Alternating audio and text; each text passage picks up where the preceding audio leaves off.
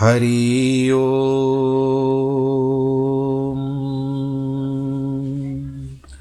हरि ओ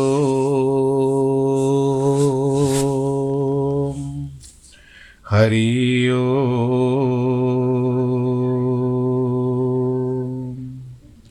गुरुर्ब्रह्मा गुरुर्विष्णु गुरुर्देवो महेश्वरः। गुरुर्साक्षात् परब्रह्मः। तस्मै श्रीगुरवे नमः।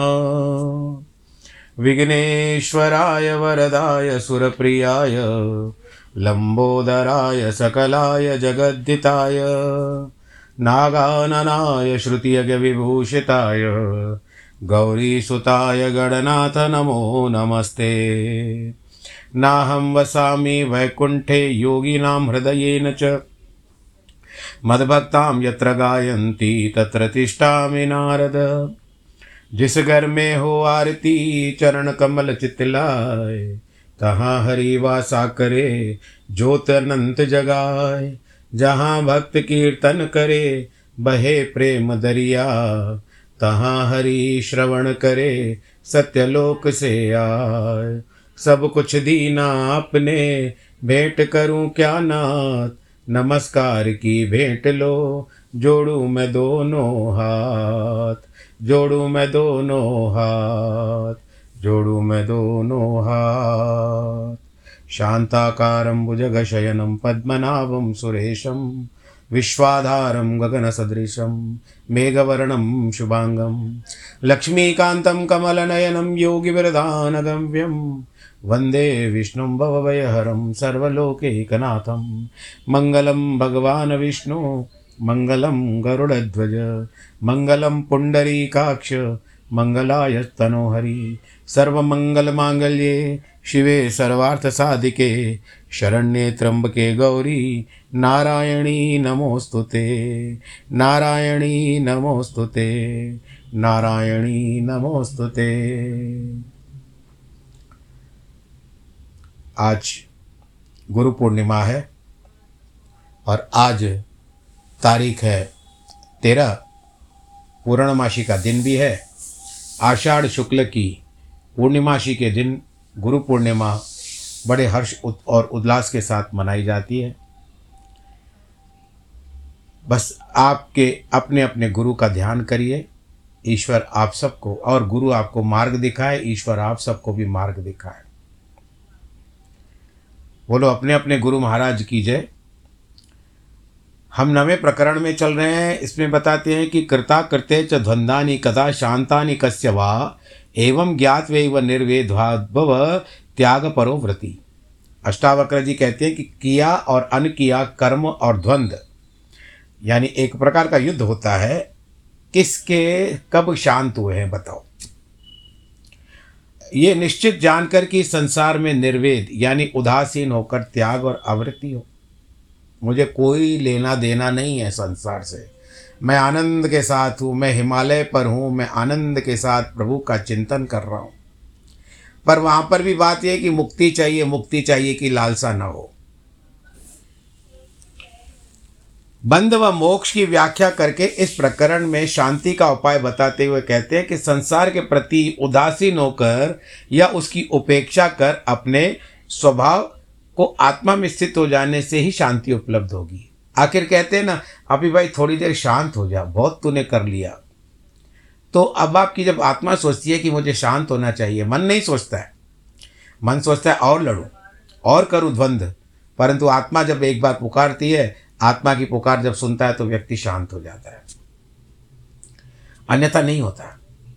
कहते हैं कि जो कर्म किए जा चुके हैं, वे वासना और अहंकार से किए गए हैं। अतः उनका फल तो भोगना ही पड़ेगा। हो गया तो हो गया। अब आता है ना कर्मण्यवादी का फ़र्ज़ से, भाई भगवान जी कहते हैं कि फल की इच्छा मत करो। कर्म तो हो गए। जब सामने आएगा उसका परीक्षा दे दी। अंक कितने आएँगे आपको पता नहीं है। आपने तो पेपर सबमिट न कर दिया। परीक्षा को दे दिया। पर्यवेक्षक जो होता है उसको दे दिया। इससे कोई छूटने का उपाय नहीं आपको फल तो भुगतता, भोगना ही पड़ेगा। ये बिना भोगे शांत नहीं होना भाई। ये बंधन है। किंतु जो कर्म अभी नहीं किए हैं, वे भी बंधन है। क्योंकि उनके करने में वासना के भीतर विद्यमान है। अभी मैंने ये किया, फिर इसके बाद मुझे ये करूँगा, फिर ये करूँगा। विचार भीतर विद्यमान है। मनुष्य कर्मों से अधिक अशांत नहीं है। वह विचारों से, वासनाओं से अधिक अशांत है। कर्म के वनिस्वत विचारों का जो बार बार आते जाते रहते हैं, उसका महत्व सर्वाधिक है। क्योंकि वे कर्म के ही कारण है। विचारों की तरंग उठते ही भीतर मलिनता प्रविष्ट हो जाती है भाई। यही पाप हो गया, यही बंधन बन गया, उपद्रव शुरू हो गया, वो अपराध करना पाप नहीं है। अपराध के विचार आना ही पाप है, क्योंकि वे विचार ही मनुष्य को पापी बना देते हैं।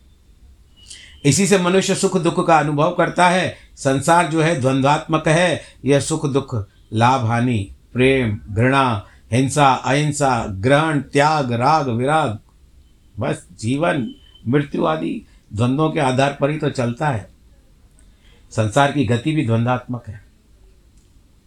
ये द्वंद्व एक ही एक सिक्के के दो पक्ष की बांधती है। जिनमें एक का ग्रहण कर व दूसरे का त्याग हो, किया नहीं जा सकता। या तो दोनों रहेंगे या दोनों ही रहेंगे, नहीं रहेंगे। अष्टावक्र इसके लिए कहते हैं, कहे और किए और अन किए कर्म, तथा द्वंद्व किसी के शांत नहीं हो सकते। ऐसा निश्चित जानकर इस संसार के प्रति उदासीन होकर त्याग परायण और अवृत्ति होना ही शांति प्राप्त करने का तरीका है। व्रत ले लेकर, कस्में खा खा कर, उनको छोड़ने के प्रयास से मनुष्य और अशांत हो जाता है। मैंने सुना है महाभारत के समय की बात है कि जब भीष्म पितामह को बाणशैया मिली थी तो भगवान कृष्ण से उन्होंने प्रश्न किया कि ऐसे मैंने तो कुछ कर्म किया नहीं है। मैंने अपने बहुत सारे जन्मों को देखा है, पूर्व जन्मों को देखा है कि मैंने ऐसे कोई कर्म नहीं किए हैं। इकहत्तर या बहत्तर शायद मैंने जन्म देखे हैं, पर मैंने ऐसा कोई कर्म नहीं किया जिसके कारण, हे बोल काना मुझे कृष्ण, मुझे बाणशैया प्राप्त हुई। न जाने किस जन्म के कर्म के कारण तो कहते, एक जन्म आप वहाँ पर चूक गए, आप एक पीछे और तिहत्तरवा जन्म जो था आपका, वहाँ पर आपने किया है कर्म। किसी कीड़े को आपने नोक पे रखा था तो अब वो सारा द्वंद्व था इनके अंदर। अशांत बनता जब ये सुना, तब जाकर के शांति आई। इन दोनों प्रकार की अशांति को दूर करने का एक ही उपाय कि स्वाभाविक रूप से हो जो हो रहा है, उसे स्वीकार करना और अनाग्रह पूर्वक जीवन जीना। अभी जो चल रही है, वर्षा काल हो जो आ रहा है, आ रहा है, आधे भारत में लगभग वर्षा का, इतनी, वर्षा ने बहुत सारी, यानी इतनी वर्षा वर्षा दी है कि लगता है कि चार महीने की बरसात आठ दिन में ही बरसा दी है। तो हम लोग को मान, मानना ही पड़ रहा है ना कि रहना है। स्वीकार करना है। त्याग थोड़ी कर सकेंगे इसको।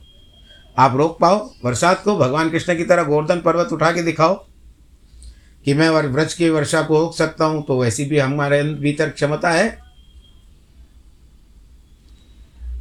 आत्मा जो होती है ना, निर्दोष है और ज्ञानमय है। उत्पत्ति और विनाश से रहित है। किसी की आत्मा को नहीं मरता। देखा है आपने? नहीं। आत्मा क्योंकि परमात्मा का अंश है, वो शांत है, आनंदमय है, किंतु लोक चेष्टा इससे भिन्न है। लोक की उत्पत्ति है।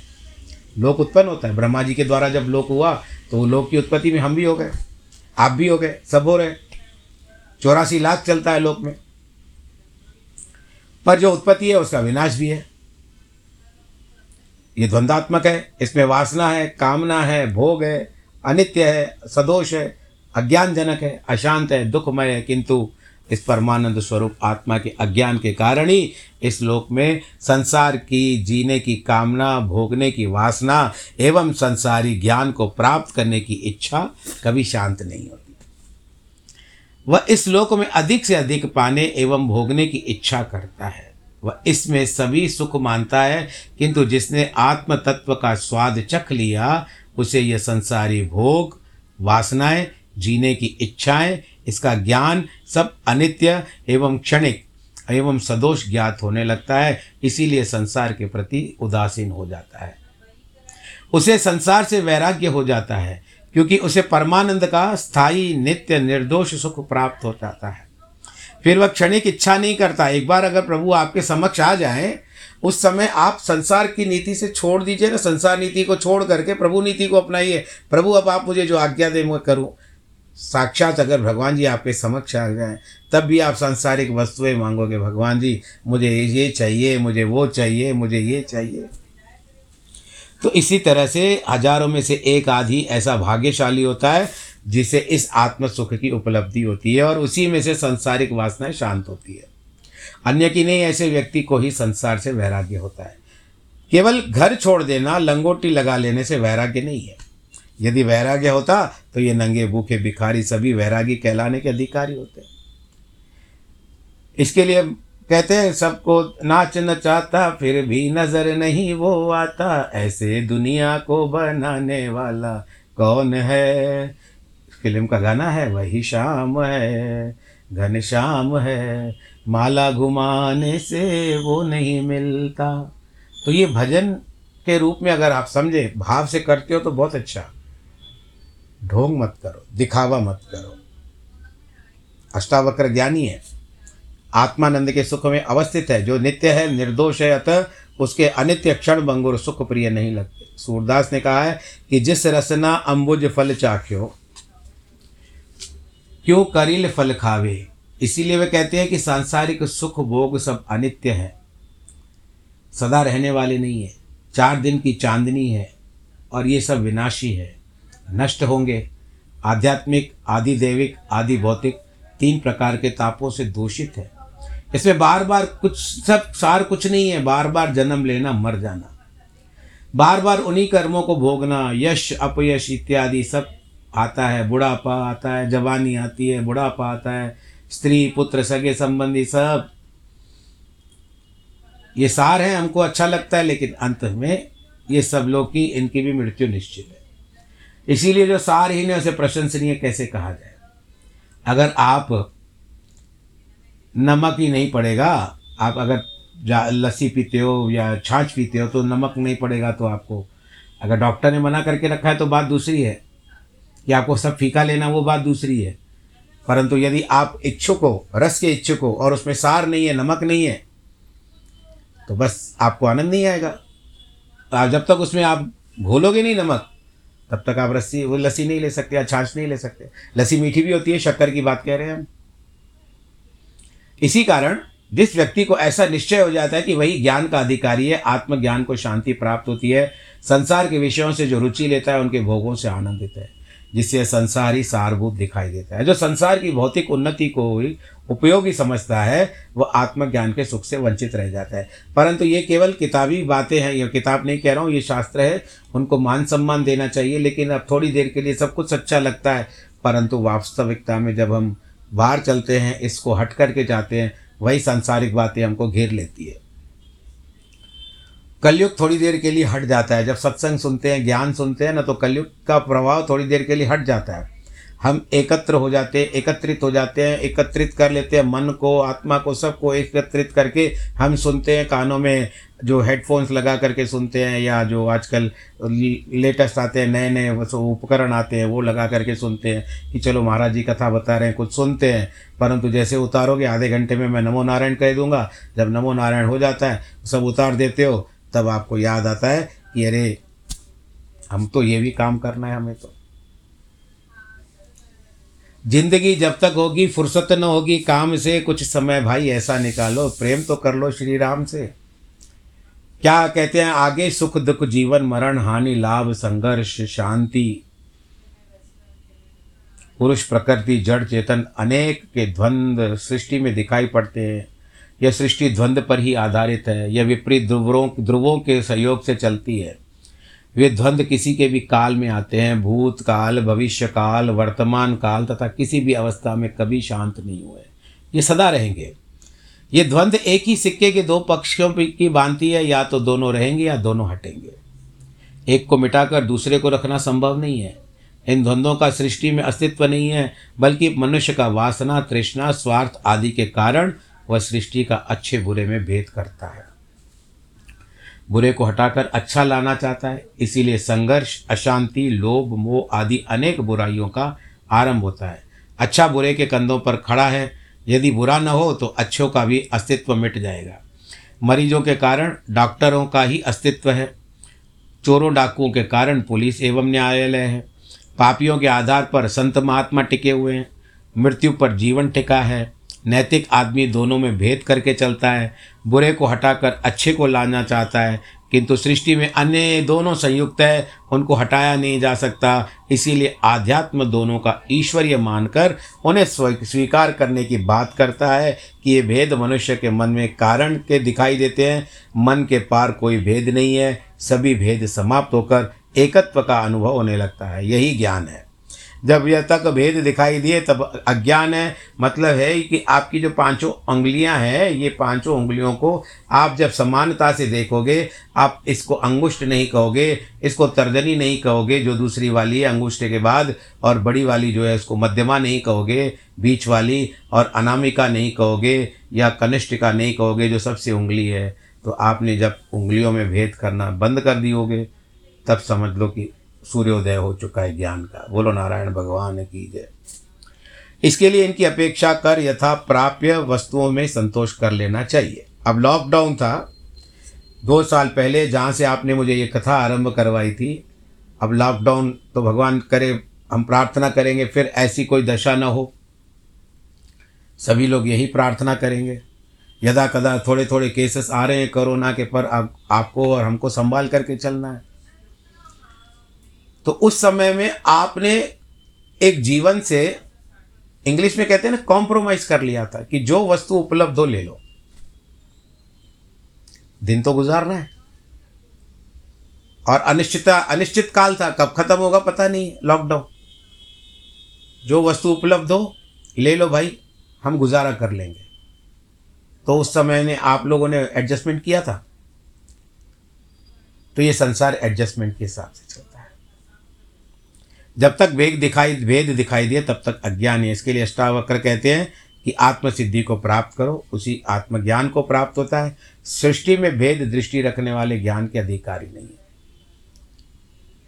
बुद्धि से, बुद्ध ने भी अपेक्षा शब्द का ही प्रयोग किया है।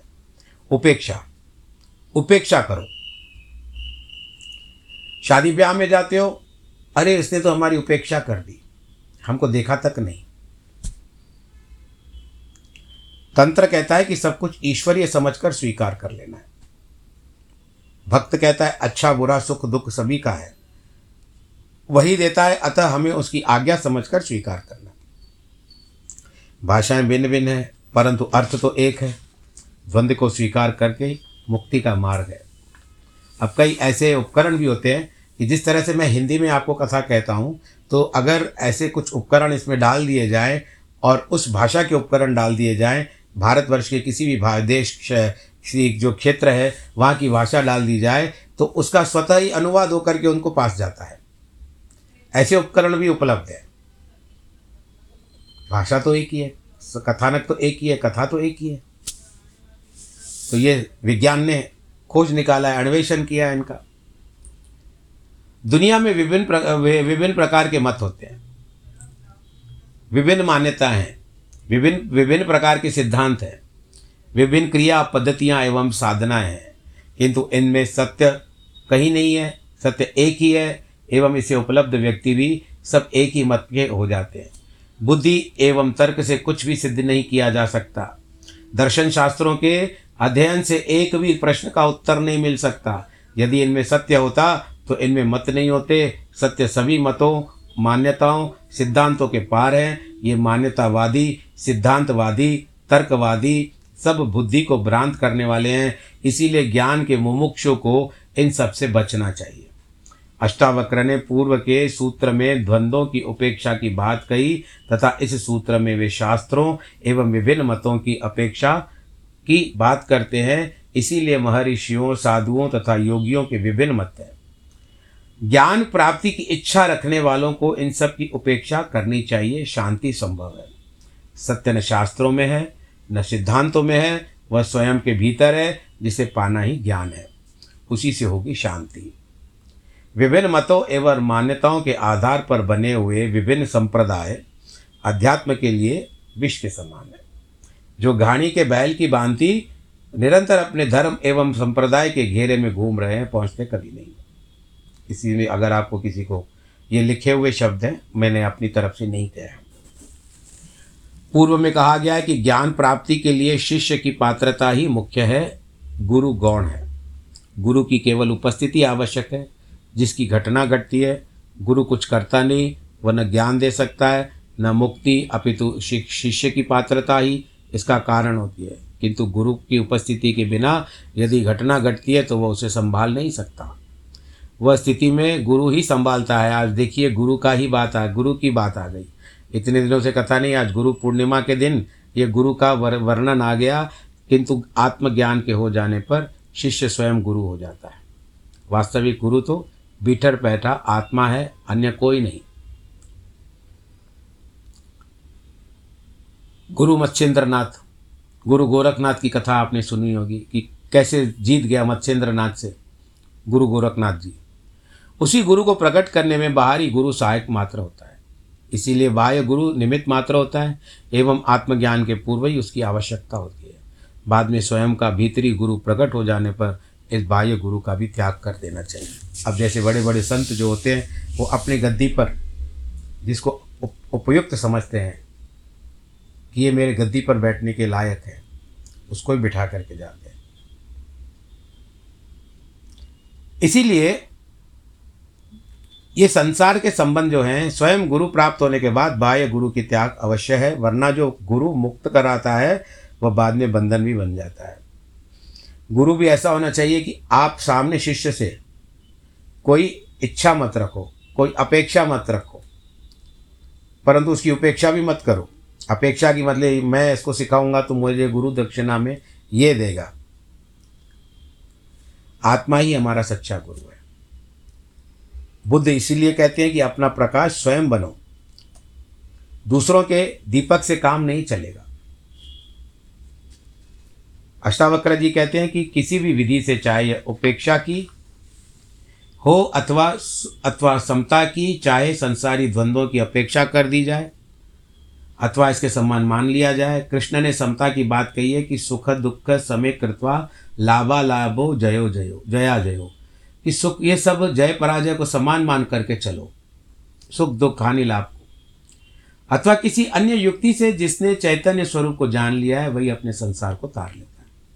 एवं ऐसे ज्ञानी स्वयं ही गुरु हैं, फिर उसे अन्य गुरु की आवश्यकता नहीं है। जैसे किनारे लगने पर नाव का त्याग किया जाता है।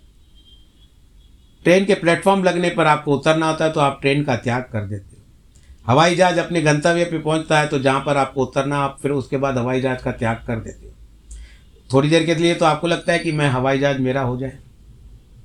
इसका यह अर्थ कदापि नहीं कि आत्मज्ञान के पहले भी गुरु नहीं होना चाहिए, किंतु वह गुरु भी आत्म आत्मज्ञानी हो सकता है।